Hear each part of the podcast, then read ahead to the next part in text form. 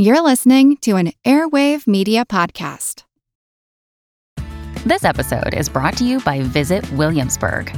In Williamsburg, Virginia, there's never too much of a good thing. Whether you're a foodie, a golfer, a history buff, a shopaholic, an outdoor enthusiast, or a thrill seeker, you'll find what you came for here and more. So ask yourself, what is it you want? Discover Williamsburg and plan your trip at visitwilliamsburg.com. Hey, it's Ryan Reynolds, and I'm here with Keith, co star of my upcoming film, If, only in theaters, May 17th. Do you want to tell people the big news? All right, I'll do. Sign up now and you'll get unlimited for $15 a month in six months of Paramount Plus Essential Plan on us. Mintmobile.com slash switch. Upfront payment of $45 equivalent to $15 per month. Unlimited over 40 gigabytes per month. Face lower speeds. Videos at 480p. Active Mint customers by 531.24 get six months of Paramount Plus Essential Plan. Auto renews after six months. Offer ends May 31st, 2024. Separate Paramount Plus registration required. Terms and conditions apply if rated PG.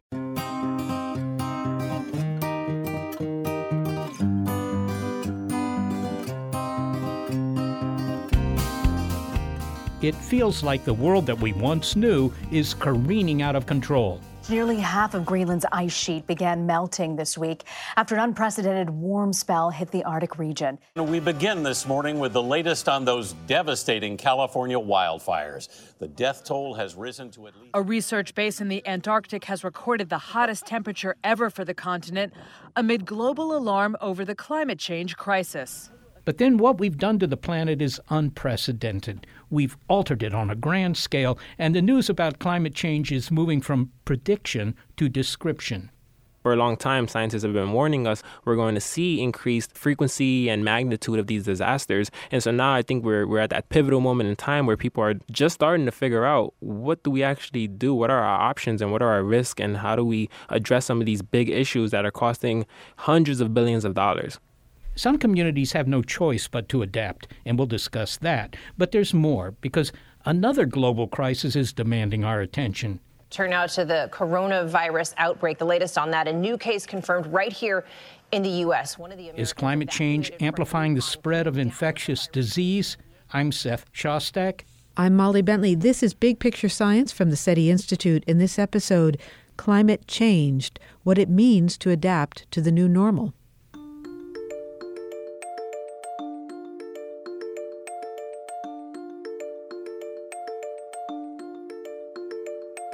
Huge portion of California is under a fire alert tonight.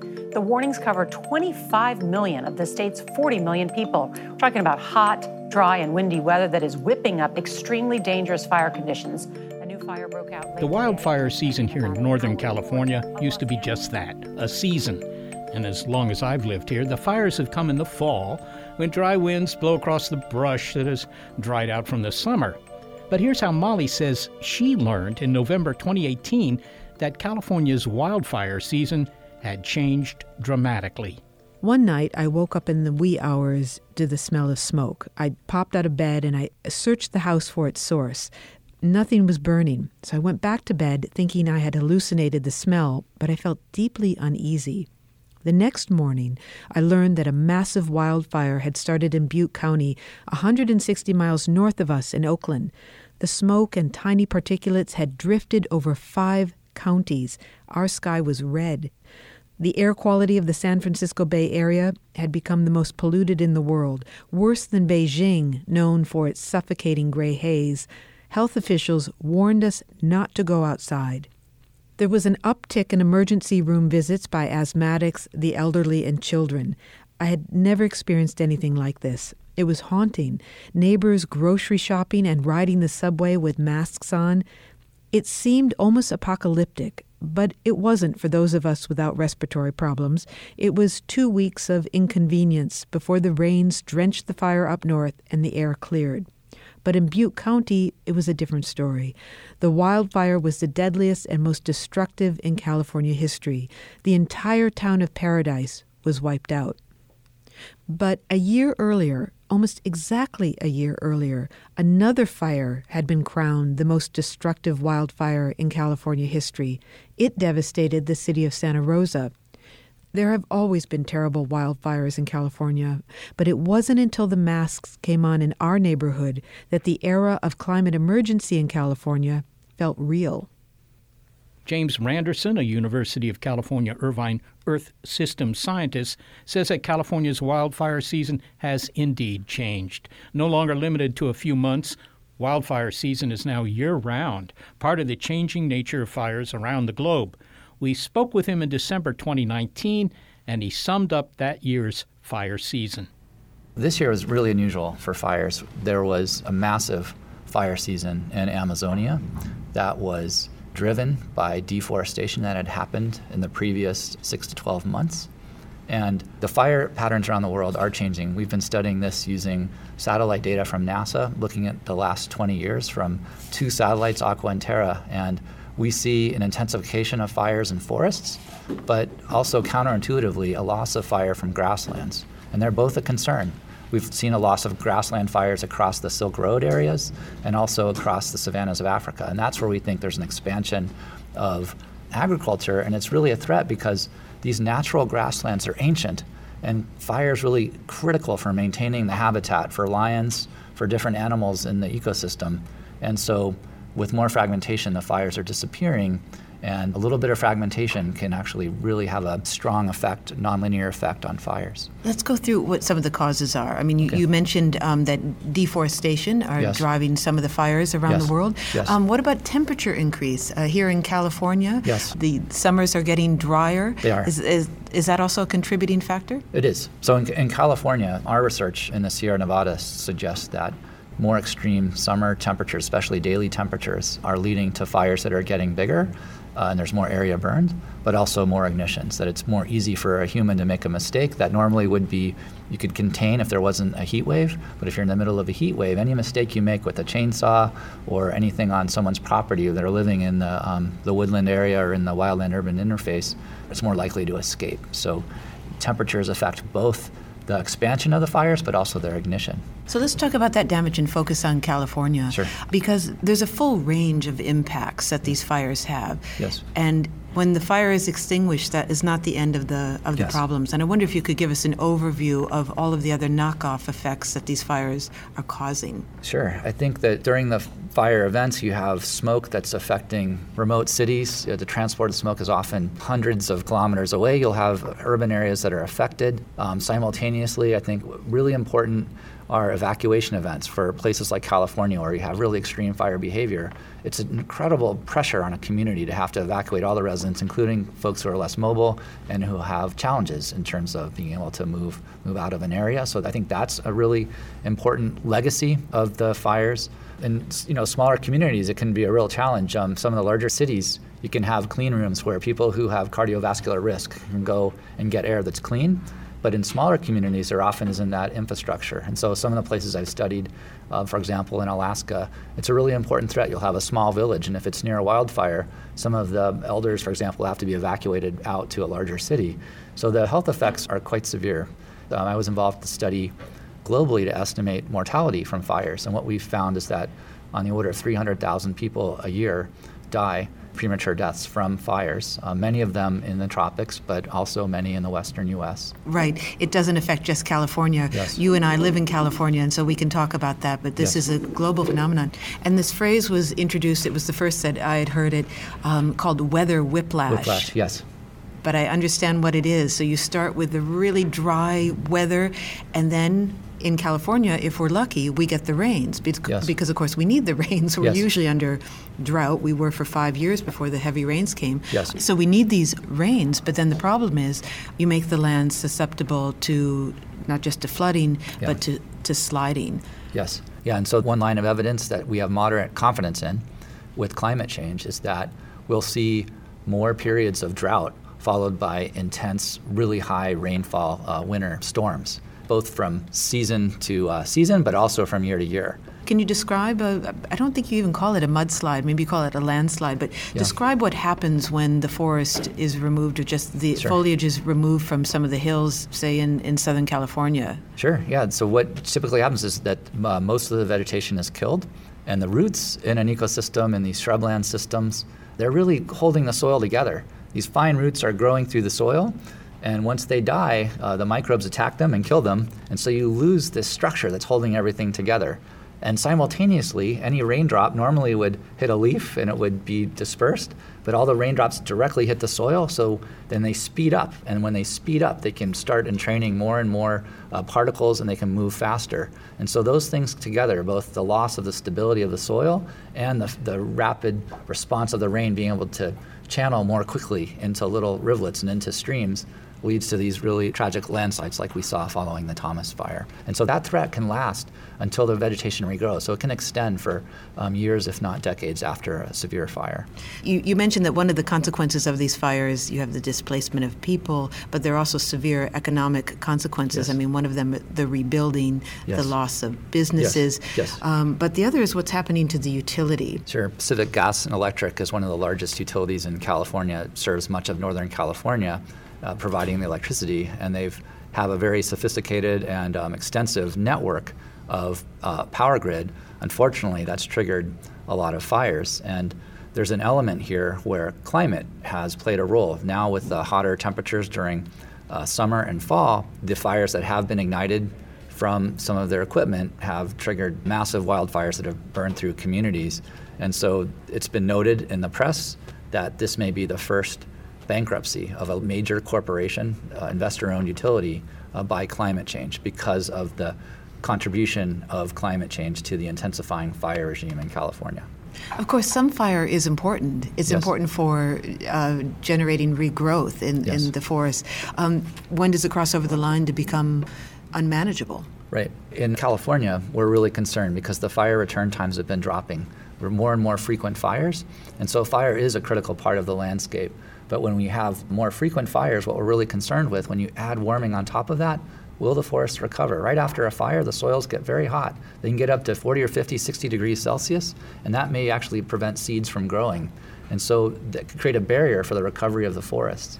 Is it possible then uh, that we might see plants are obviously are going to be quite vulnerable and sensitive to yes. these the change in the number of fires? Is it possible you would see a migration of the forest the way that we do with animals who are responding to climate change? So maybe the forest would move because yes. they wouldn't be able to adapt quickly enough to these areas that are prone to frequent fires. Absolutely. There's a concern that fires will actually push the forests up the slope in California so that you will actually have a replacement of oak woodlands with grasslands, and then you'll have a replacement of some of the pine forests and the firs with oak woodlands from the fires moving up. And I'm actually studying this uh, migration of fires as well in the Arctic.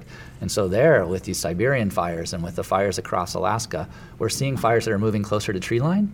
And what's a little counterintuitive is that the more fires you have close to tree line, it actually can pull the forest up north with them. Because in order to have trees grow, you have to have soils that permit them to uh, have their seedlings grow and be able to attain water. And normally their seeds desiccate, but when you have more fires on the landscape, the seeds of the trees do better. And we're really concerned about that because we want to keep the trees out of the Arctic. You want to keep trees out of tundra because if you have the ecosystem move north, one, it will be bad for caribou and all the animals that are living in the tundra. It'll be completely changing that biome. But two, um, normally that area is covered up by snow. And when the trees stick up above the snow, then they actually contribute to additional warming, and it would actually accelerate things like the melting of the Greenland ice sheet. You'd be putting more heat into the system because the trees absorb more sunlight during the winter. They're covering up the snow.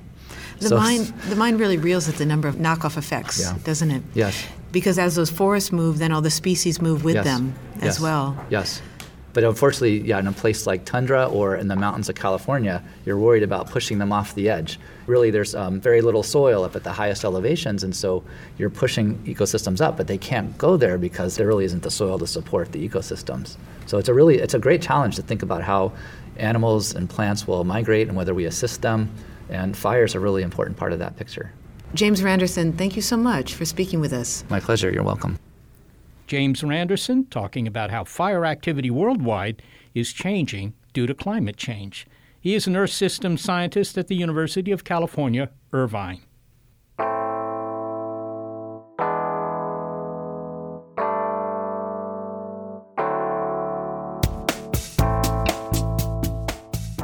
When it comes to preparing for rising waters and more destructive wildfires, does this sound like anyone you know? Oh, I don't think nothing's gonna happen to me, so I don't need to prepare. And even if something does happen to me, somebody's gonna save the day.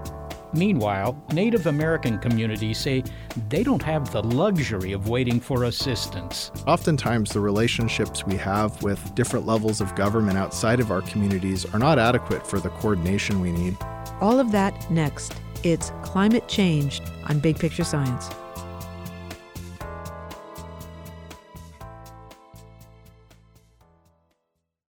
When you need mealtime inspiration, it's worth shopping Kroger, where you'll find over 30,000 mouthwatering choices that excite your inner foodie. And no matter what tasty choice you make, you'll enjoy our everyday low prices, plus extra ways to save, like digital coupons worth over $600 each week. You can also save up to $1 off per gallon at the pump with fuel points. More savings and more inspiring flavors make shopping Kroger worth it every time. Kroger, fresh for everyone. Fuel restrictions apply.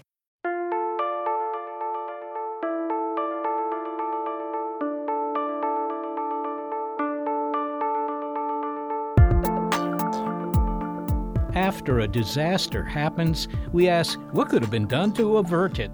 If it's the result of changing climate, no more intense flooding, more severe drought, more powerful hurricanes, well, we can't say we didn't know it was coming. Scientists warned us decades ago. Still, it often takes a disaster to motivate us to act. Hurricane Sandy is more than 200 miles off the coast and is about to crash into two other systems when it makes landfall. As oceans and rivers rise, communities no longer have the luxury of waiting to respond. A new generation of scientists is committed to helping them prepare for continued changes to come. My name is Victor Rodriguez, and I am a PhD student at Carnegie Mellon University in the Department of Engineering and Public Policy. You may have heard the term climate change resilience. It's a hot topic now, but it also may seem a bit vague. Mr. Rodriguez's job is to clarify this concept and make it palpable by identifying solutions that can be adopted by high risk communities. Did you know that there are now climate change resilience officers in more than 100 cities worldwide? Well, I didn't. Not before hearing this next interview. They are part of the 100 Resilient Cities program funded by the Rockefeller Foundation. It's the sort of program that reflects the shifting political landscape in the face of subsiding coastlines and rising waters, says Mr. Rodriguez. But still, he says, it is a challenge getting people to prepare for the future you know, in New York City, when, when Hurricane Sandy, you know, hit, it pretty much shut down the whole city for about a whole week. Where like I used to live in Manhattan, New York, and in the Lower East Side of Manhattan, and the landlord said that the basement and the first level completely flooded, and that all the cars on the street, you know, were not accessible. So one can just imagine how much money and how much time it'll take to clean all of that. Um, so it just affects every aspect of your life in, in terms of you know flooding in subways and stuff, so you can't even get to work, which causes you know billions of dollars, um, hundreds of billions of dollars for just one disaster. Sticking with Hurricane Sandy for a moment, haven't you written that that was a pivotal moment, um, an inflection point for New York City and for that um, East Coast because their whole thinking about climate change was radically changed because mm-hmm. of that disaster. It took a disaster before people realized, okay, this could really affect us. Yeah, at every level of the government, we could see that that disaster in particular really changed how a lot of people thought about what a climate disaster can do. You know, because before that disaster even happened, there was not really any funding in place or any positions in place for New York City to even conceptualize what would we do in terms of, you know, a disaster of this caliber. I mean, I know New York City has, you know, their plans of what they would do for you know disasters, but it, it, nothing of the caliber of Hurricane Sandy. It really took that disaster to really get the gears rolling for people to do something about it. You know, one of my favorite quotes by the boxer um, Mike Tyson. He says, "Everybody has a plan until they get punched in the mouth." So I think that you know, in terms of, of climate disasters, everybody thinks they have a plan until the disaster actually happens and realize that oh, this is a lot worse than I thought it could have been. And there's a lot of biases in terms of you know oh, I don't think nothing's going to happen to me, so I don't need to prepare. And even if something does happen to me, somebody's going to save the day. And all of those things are unfortunately not true. If I have this right, it sounds like the disaster is what releases the funds. The disaster is what gets people to change public policy. Now, I should say you work in another big city which has been affected by climate change now. It's unfolding now, Miami. Uh, mm-hmm. Can you give us an overview of the, the wake up call that that coastal city has had? So Miami really just faces the threat of sea level rise and affecting these homes. So that's like the long term effects of, of sea level rise. There's videos that you can see online of like in the middle of the day, the waters is rising of out of the sewer system and and um, I even saw a video of, of just fishes in the middle of the street just because you know just everyday uh, sea level rise. Can you give me an overview of what your job is at the intersect of mechanical engineering and public policy at Carnegie Mellon? What is your central challenge as you approach this concept of climate change resilience? Yeah, so my undergrad degree was in um, mechanical engineering, and that's when I became interested in the role of how engineers can influence policy making. I'm more so focusing on sort of what are the barriers to being resilient and what are your options. So I think right now, people don't necessarily know what to do. Um, at state level efforts, one major thing that communities are beginning to do is hire a position titled uh, resilience officers. It's similar to what you would think of in terms of sustainability officers, but resilience officers focused on allocating funds and things of that nature and providing resources for, for their constituents in order to address climate change and, and, and, their options for resilience.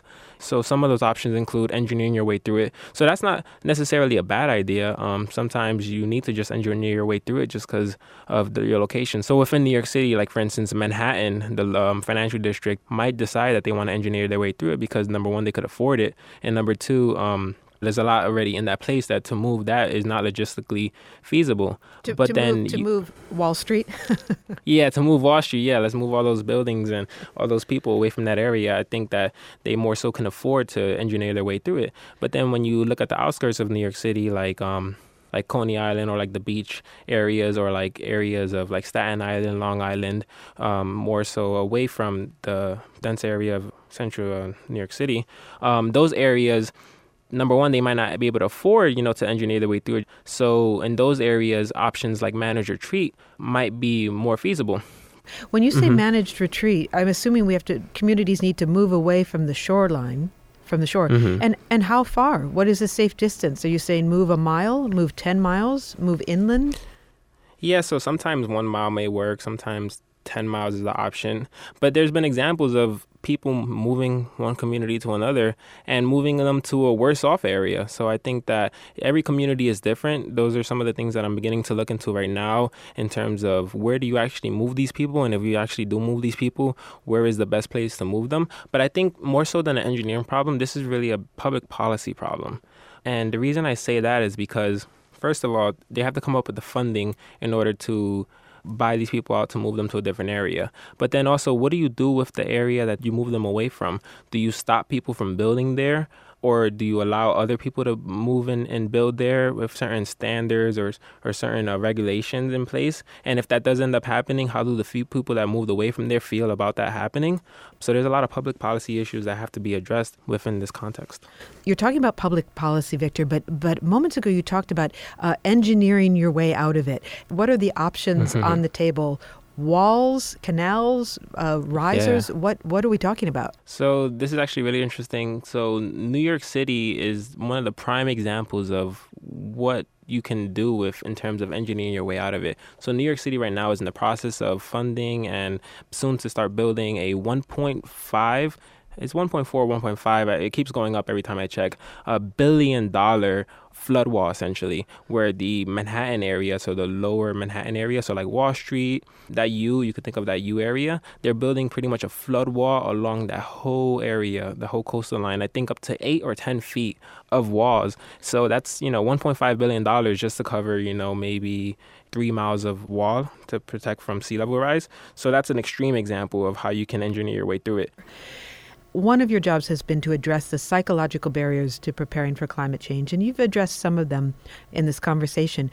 But can you give us an overview of the kind of psychological barriers that you're coming across when you're talking to communities about preparing for the future? So, some of the psychological barriers to begin with, you know, people tend to forget quickly about what happened to them. So, sometimes when you talk to people I know that still live in that area, they think that Hurricane Sandy was a once in a hundred that cannot happen to them again. So they're not too concerned. So they're going on with their daily, everyday activities. So that's one of the huge things that people don't believe that this can happen to them again. But I think even before that, um, a lot of the people that are uh, affected when, when you're talking about a climate disaster are some of the uh, low income areas of a city. So that is because the people that actually can afford to leave, they could afford to leave somewhere for a few days or forever. They could just sell their property and leave because they have the economic means to do so. But the people that can't afford to leave because they rent in that area or they don't have the money or so on and so forth, they tend to not even focus on climate change as an issue because there's a lot of other issues that they have to face with in terms of like, do I have money to feed my children or my family today? Do I have work? You know, um, can I pay my bills? There's a lot of other issues that people are facing to begin with. So then to add climate disasters to those issues, I think it's something that a lot of people don't even think about until it actually happens. And then they just think, all right, well, now I just figure it out. Describe for us how you go into these communities and how you talk to people. Do you go to a community meeting? Do you go door to door? Uh, do you go through official channels and go to City Hall? How do you interact with these communities that you are trying to help?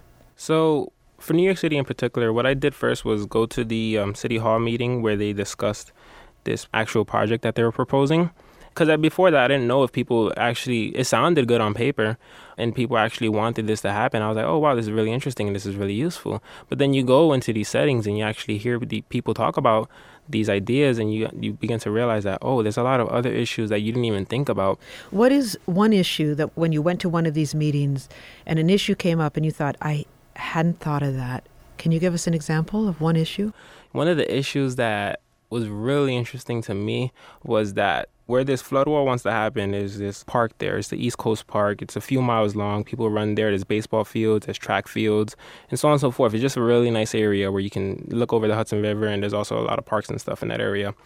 And that's where they want to build this wall at but they want to shut down that park for like four years or five years, however long it takes to build this. That was the main issue that people had in the area. So it may be hard to understand though why why do people care about a park so much when you have a disaster like Hurricane Sandy that can really affect you but you know in terms of like mental health and in terms of the things that we take for granted some of those are some of those things that people really care about. It's like you know we want access to these parks. We want access to you know in the summertime shading and not everybody in the city has air conditioners so they go to the park because there's trees and shading and stuff like that. And one of the other issues too is they wanted to dump a lot of dirt to build this wall up like eight to 10 feet. But the issue with that is people were like, there's a lot of people with asthma here. And actually, when 9 11 happened, a lot of the people in this community actually have respiratory issues because of all the debris that was falling.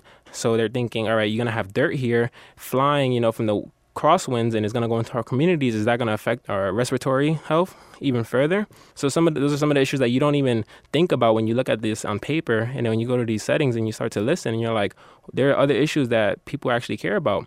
And that's why the stakeholder engagement process is so important because then you can go to these communities and see how they feel about these things so then you can, you know, work your way around it or engage with them in a way that, you know, both parties can compromise. Victor Rodriguez, thank you so much for talking to us. And I, for one, are, are glad that you're on the front lines, taking us into the future and addressing these big questions about how we will continue to prepare for climate change. Thank you for speaking with us. Thank you.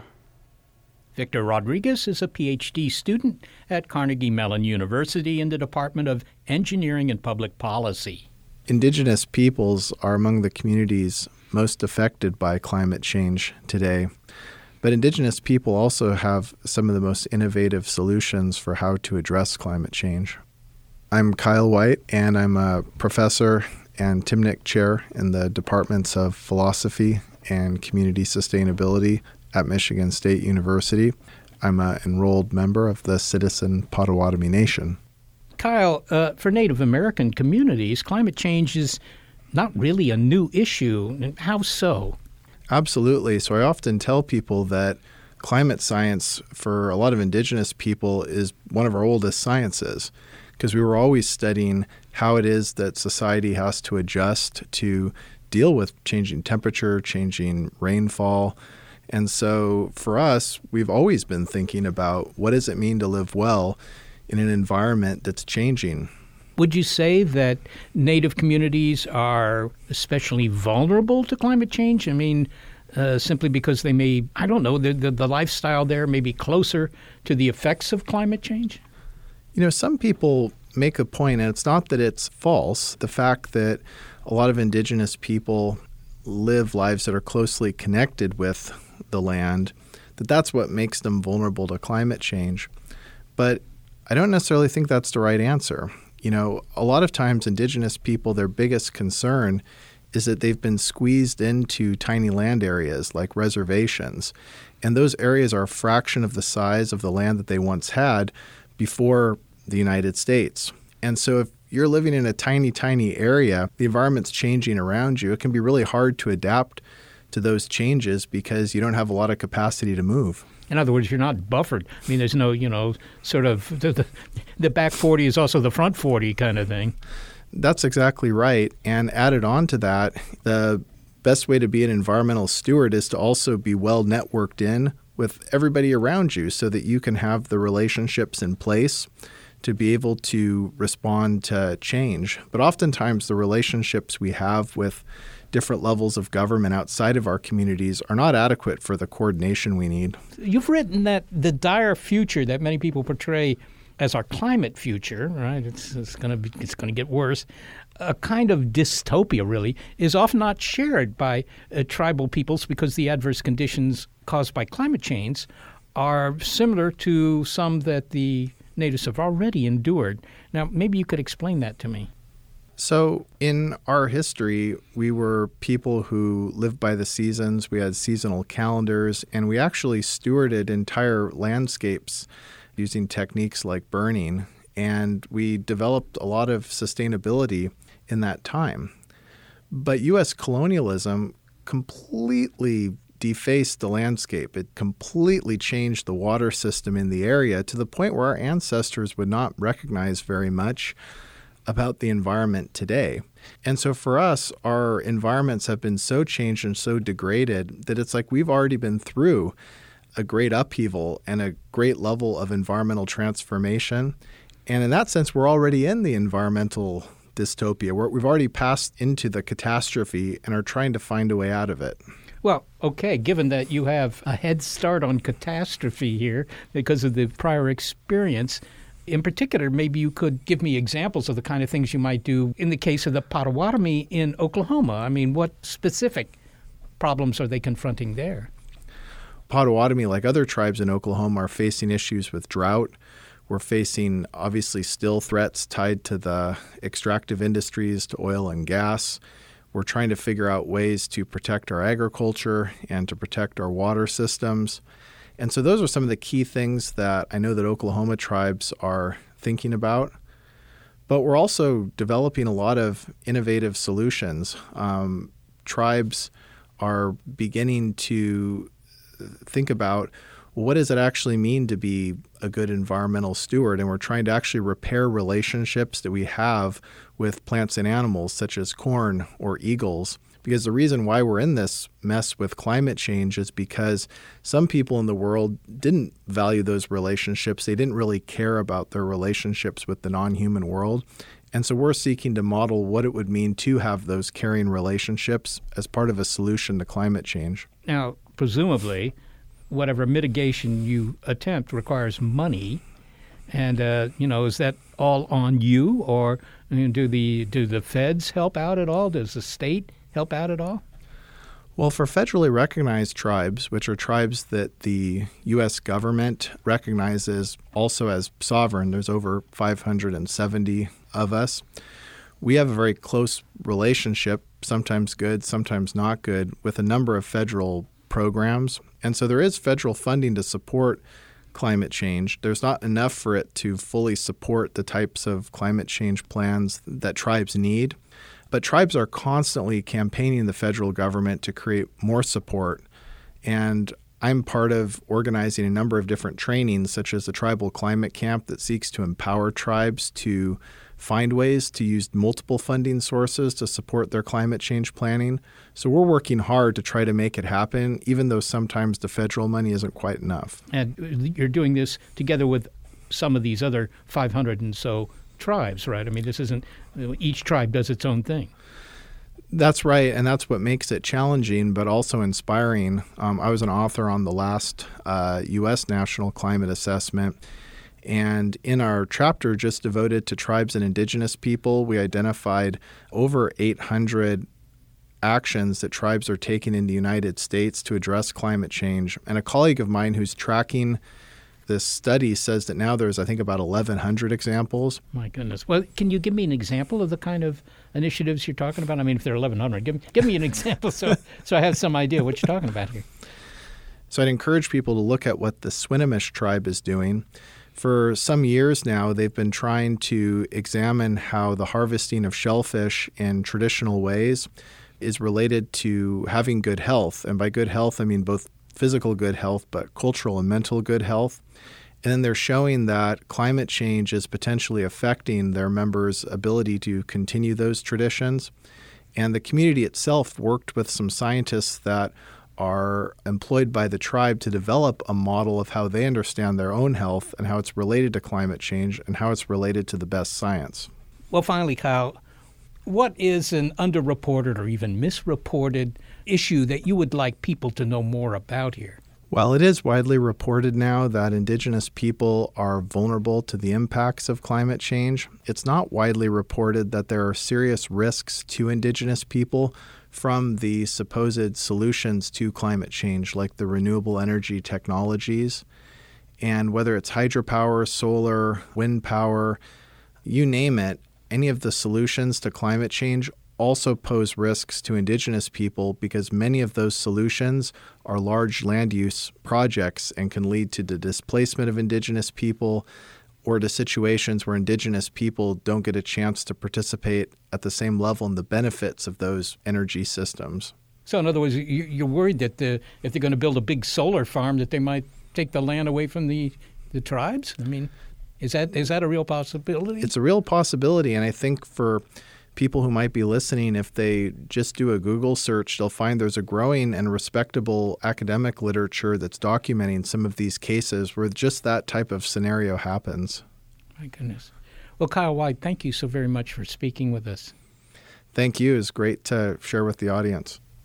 Kyle Whyte is a professor of philosophy and community sustainability at Michigan State University, and he is a tribal member of the Citizen Potawatomi Nation. You know, it should be pointed out too that we're hearing a lot about stories of adaptation, but adaptation isn't enough if we don't continue to address warming because no matter how bad it is, it can get worse. So we need to continue to reduce those emissions. Yeah, it's not enough to fix the current problems, but we have to forestall any problems that develop in the future, and there will be some.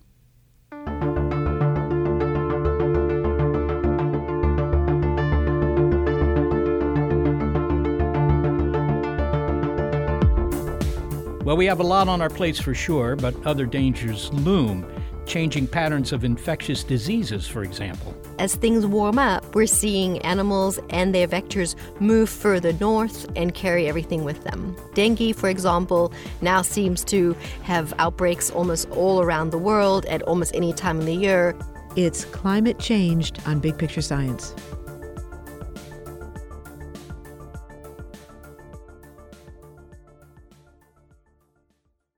Hello, everyone. You may recognize me as Gabby from the History of Everything podcast. And my name is Brenna, and you don't recognize me from anything yet. Together, we're two scientists who explore all of the weird little questions and conspiracies of the universe in our new podcast, Mystery of Everything. Everything has an explanation. We hope. But that is what we're here to figure out. We will dive into the science behind many popular conspiracy theories, such as vaccines causing autism, flat earth theory, and was the moon landing fake? And if so, why the heck would anyone even do that?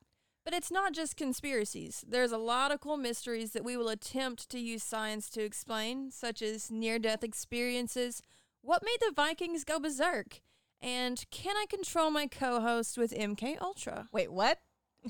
anyway, make sure to check out the Mystery of Everything podcast everywhere where you find your podcasts.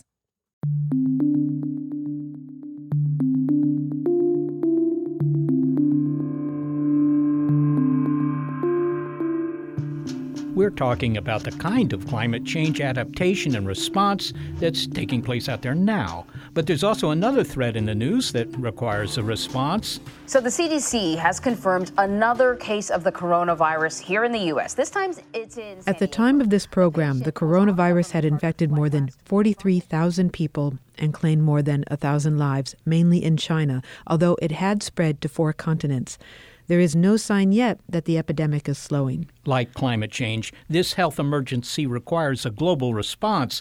But is the outbreak of coronavirus a phenomenon wholly separate from what's happening to our climate? Warmer temperatures are shifting patterns of infectious disease, says Tracey Goldstein, a professor of pathology, microbiology, and immunology at the School for Veterinary Medicine at the University of California, Davis. Coronavirus fits and doesn't fit some larger patterns. She describes what you can do to be prepared for coronavirus, how all of us should brace for new infections, and how the most recent health emergency compares to one of the deadliest pandemics in recent memory, the 1918 Spanish flu. The thing that's different about influenza is that flu is really easily shared between people, so it's very catchy between people. And that's one of the reasons that it caused such a big pandemic because not only did it come with people when they traveled, but it was very quickly passed between people. And so far, this coronavirus doesn't seem to move between people as well. Um, that could change, so we definitely want to be concerned, but it doesn't seem to be as good as the flu is from infecting between people. What what determines that? I mean, uh, what makes a virus particularly catching, if you will? Yeah, that's a really good question. This virus so far seems to be shared by respiratory droplets, so that means people have to be pretty close to each other to to get it. And it also can survive on surfaces, so that's again why people say to wash your hands. Influenza, I think, maybe can just travel slightly further as people cough because you just sort of are more ill sometimes with influenza, and so you're able to infect people further apart. Can I ask you about the name coronavirus? I mean, I've seen this a microscope photo of this thing, and it just looks like a bunch of I don't know balls. Well, they look like circles in the photo. Is it just coronavirus because it kind of looks like a you know a crown, a halo? So, coronavirus is actually a group or a family of viruses. There's many in them, and in fact, many of them have affected people for many years, and they do cause things like the common cold. One of the reasons they have the word corona is it has a number of proteins around the outside that makes it look like a crown, so that's how it got that name. But really, this is a group of viruses that have infected animals and people for many, many years. The first severe one in this group was SARS that affected people in 2002, 2003. And then MERS was another one in 2012 that was a severe one. And this is now the third one. However, there are others that are more benign that cause the common cold that many of us probably have each year and don't even realize that we have it. You know, unlike bacterial infections where you can get a well, antibiotic, we generally don't have drugs that can do much against viruses, I think. So if I were in the hospital with coronavirus, it isn't that they would come in with some sort of, I don't know, some drug and shoot it into me. What would they do? Yeah, I mean, most of it is supportive care. Um, people who are having trouble breathing, they're making sure that they're on respirators, getting oxygen, um, fluids to keep them hydrated, and food if they're able to eat. You know, it really is supportive care. What about a vaccine? At least that would prevent future cases. I assume people are working pretty hard on that. Any progress? Yeah, that's a good question. So after the SARS outbreak, there was a vaccine that was um, in development. And, you know, research for this sort of thing waxes and wanes. You know, times like now when we have an outbreak, it brings to, you know, high um, level attention again that we need to be investing in that. But the vaccine that they'd had had been sort of slowed. And potentially, if that work had continued to be supportive, we may have had a vaccine right now that could have protected people. So, um, what I understand is it is going into phase one trials, but that's still quite a ways off from actually having a vaccine. But of course, things are changing every day, and it's possible that there might be one in the future. Well, that brings me to questions about the preparedness in the United States. The Trump administration has declared a public health emergency here and has imposed, you know, entry restrictions and quarantines. But at the same time, the administration slashed the budget for the Center for Disease Control and Prevention and its infectious disease research by 1.3 billion. That's that's 20% below the last year's level. Can you give us a sense of what things we rely on or need our government to do when an epidemic hits? I mean, this this to, to what extent does this cripple our response? Well, I think the CDC is doing a really good job responding. I think that they are monitoring people at borders. They have been doing a lot of testing. They've also been supporting other labs um, to come online, for example, here in California. So I think, in terms of this response, there is no adverse effects. I think our public health system here is responding at the highest level. I think the bigger question is sort of long term, you know, funding to support programs so that we can always be prepared for the next thing is something that we should be, you know, trying to think about and, and hopefully have talked to our Congress people to support that. Tracey, you're an expert in infectious disease and climate change. Is the coronavirus, the spread of it in any case, is that related to climate change in any way? I think the thing that's changing about our world is where people go and where animals live. So when when these outbreaks occur, these viruses have to be able to infect human cells. So that's the first thing, right? They have to have that machinery. But then, if they're coming from animals, people have to be able to come into contact with animals in order for that virus to be able to spill over into people. And so, I think it's that contact that's changing. We as humans are really expanding where we live. Where, as our populations increase, we're cutting down forests, we're going into caves, we're going into natural areas where we didn't used to go. And that is bringing us into contact with new animals and their viruses. And that is what is allowing for spillover to occur. Some of those things are are climate related and some of those things are not climate related. But on the one hand, you have air travel, which means, of course, you know, to the extent that this stuff is spread by you know, humans to other humans, of course, that's going to increase the problem. But I, I kind of wonder whether climate change related things might do something similar. I mean, the Northwest Passage is becoming, well, a passage. You know, the ice is melting in the Arctic, and that means that critters that would never encounter one another, you know, on the Atlantic and the Pacific sides of uh, North America there now come in contact. Is, is that going to have any effect on these kinds of diseases? Yeah, so some other work that I've been doing has been looking at a virus called distemper virus, phocine distemper virus, that kills seals in um, in Europe in the Atlantic. It's caused large outbreaks there, and we actually were able to detect that in many different ice seals and cetioselines and fur seal species in Alaska. And when we did the analysis that looked like the movement of the virus from the Atlantic into the Pacific was linked with years where there was loss of sea ice. And we think that that allowed passages in the ice for animals to move and come in contact and bring the virus with them. Now, that's an example of a virus that moved from one ocean to another ocean in animals, but presumably as ice changes and there's less of it, people and other animals will come into more contact with each other and along with them the viruses that they carry. So I think we're going to start to see more and more of those examples as we lose the ice in the Arctic and the Antarctic. So it's becoming a one world for disease. I think so. I mean, I think on the human side, you already pointed out, you know, we get on a plane, we can move things around very quickly. The animals are able to, in some situations, start to do that as well when there are these sort of channels that are opening up, allowing them to move further. They may be moving further looking for food or for other habitat to haul out and rest on. And all of that is sort of changing the dynamics of where they live, where they move, and what they bring with them. What about the effect of uh, just the warming itself? The fact that, I don't know, the southern parts of our country are becoming tropical and uh, they're therefore susceptible to tropical diseases, right? Yeah, you know, on the animal side, back to the animals in the ocean, as the oceans are warmer, their food is moving and they're having to swim much further and, and they're showing up in places where they didn't used to go. On land, we're seeing viruses or bacteria even that maybe used to live on say fleas that like to be in certain areas. As it's warmer in higher areas those vectors are, are able to move and bring with them their viruses and bacteria. So dengue for example now seems to have outbreaks almost all around the world at almost any time in the year whereas it used to be that it wasn't um, always present because the vector wasn't always present. So certainly as things warm up we're seeing animals and their vectors move move further north and carry everything with them. My goodness. So, do you think, Tracey, that uh, from the standpoint of disease in any case, the world is becoming a more dangerous place because of climate change? I think that, you know, our technology is better and we're able to detect things better. So I think that's sort of the first thing. As climate is changing, we should assume that the distribution of diseases is changing as well. So I think the important take home there is to not be surprised by that and be prepared for that. You know, we've done some work recently to show that we found Marburg virus in bats in West Africa.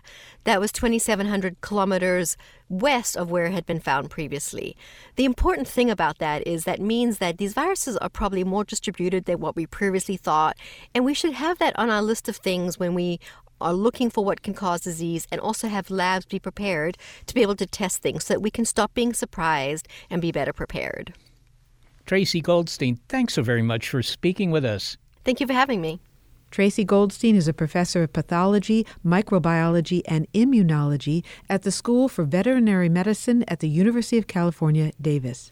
So, the big picture that we're hearing in this episode has to do with the fact that, you know, we've moved beyond the debate, at least most of us have, of whether climate change is occurring and, and moving in the direction of how are we going to deal with it. And what we've heard is that there are so many things that are affected by climate change. Our response has got to go way beyond just controlling the warming. I mean, there, there are many other things. And, uh, you know, th- this is going to have to prompt responses at all levels of the government, but also industry, individuals. I mean, this is a big deal. The, the other big picture theme here is that while we can engineer our way out of some situations. We can't engineer our way out of this mess entirely. Victor Rodriguez said that a seawall could be built for part of Manhattan, but that would just be a segment of Manhattan. Poorer communities, they can't afford the wall, they can't afford to move. And we heard from Kyle Whyte that even renewables have a footprint that we need to be aware of. So we need to adapt we need to be considerate about how we're adapting, and we need to continue to fight warming. You know, it's probably hyperbolic to say this, but I suspect that a thousand years from now, people will look back on the 21st century as the century in which they dealt with this really existential threat. Dr. Goldstein was summing up our attitude towards infectious disease preparedness, but she really summed up what could be advice regarding our collective response to all these climate change emergencies. She said, Stop being surprised and be better prepared. I don't know if there's a better big picture summary than that.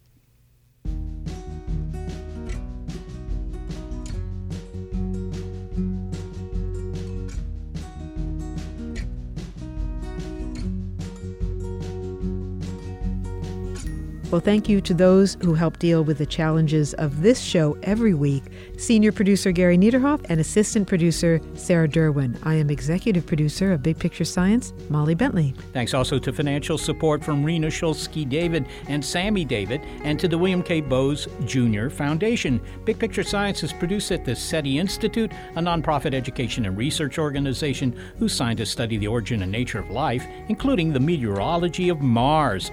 I'm the Institute's senior astronomer Seth Shostak, and I am thinking about a wind generator from my backyard. This episode of Big Picture Science is called Climate Changed. If you want to hear more Big Picture Science, well, you'll find past episodes in our archive at bigpicturescience.org, and you'll find links there to the guests you heard. And you may be listening to our radio show, but did you know you can also listen to BiPi Sci by subscribing to the BiPi Sci podcast? You'll find links on our website to the platforms that carry us.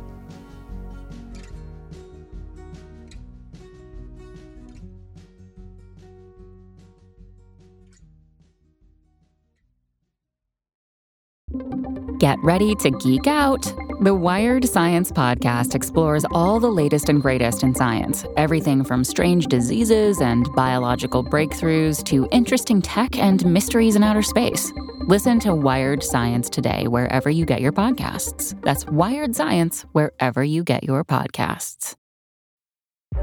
Tech moves fast. So keep pace with the Daily Crunch podcast from TechCrunch. With new episodes every day, this podcast will give you a quick overview on everything you need and should know about startups, new tech, regulations, and more. Listen to TechCrunch Daily Crunch now, wherever you get your podcasts. That's TechCrunch Daily Crunch, wherever you get your podcasts.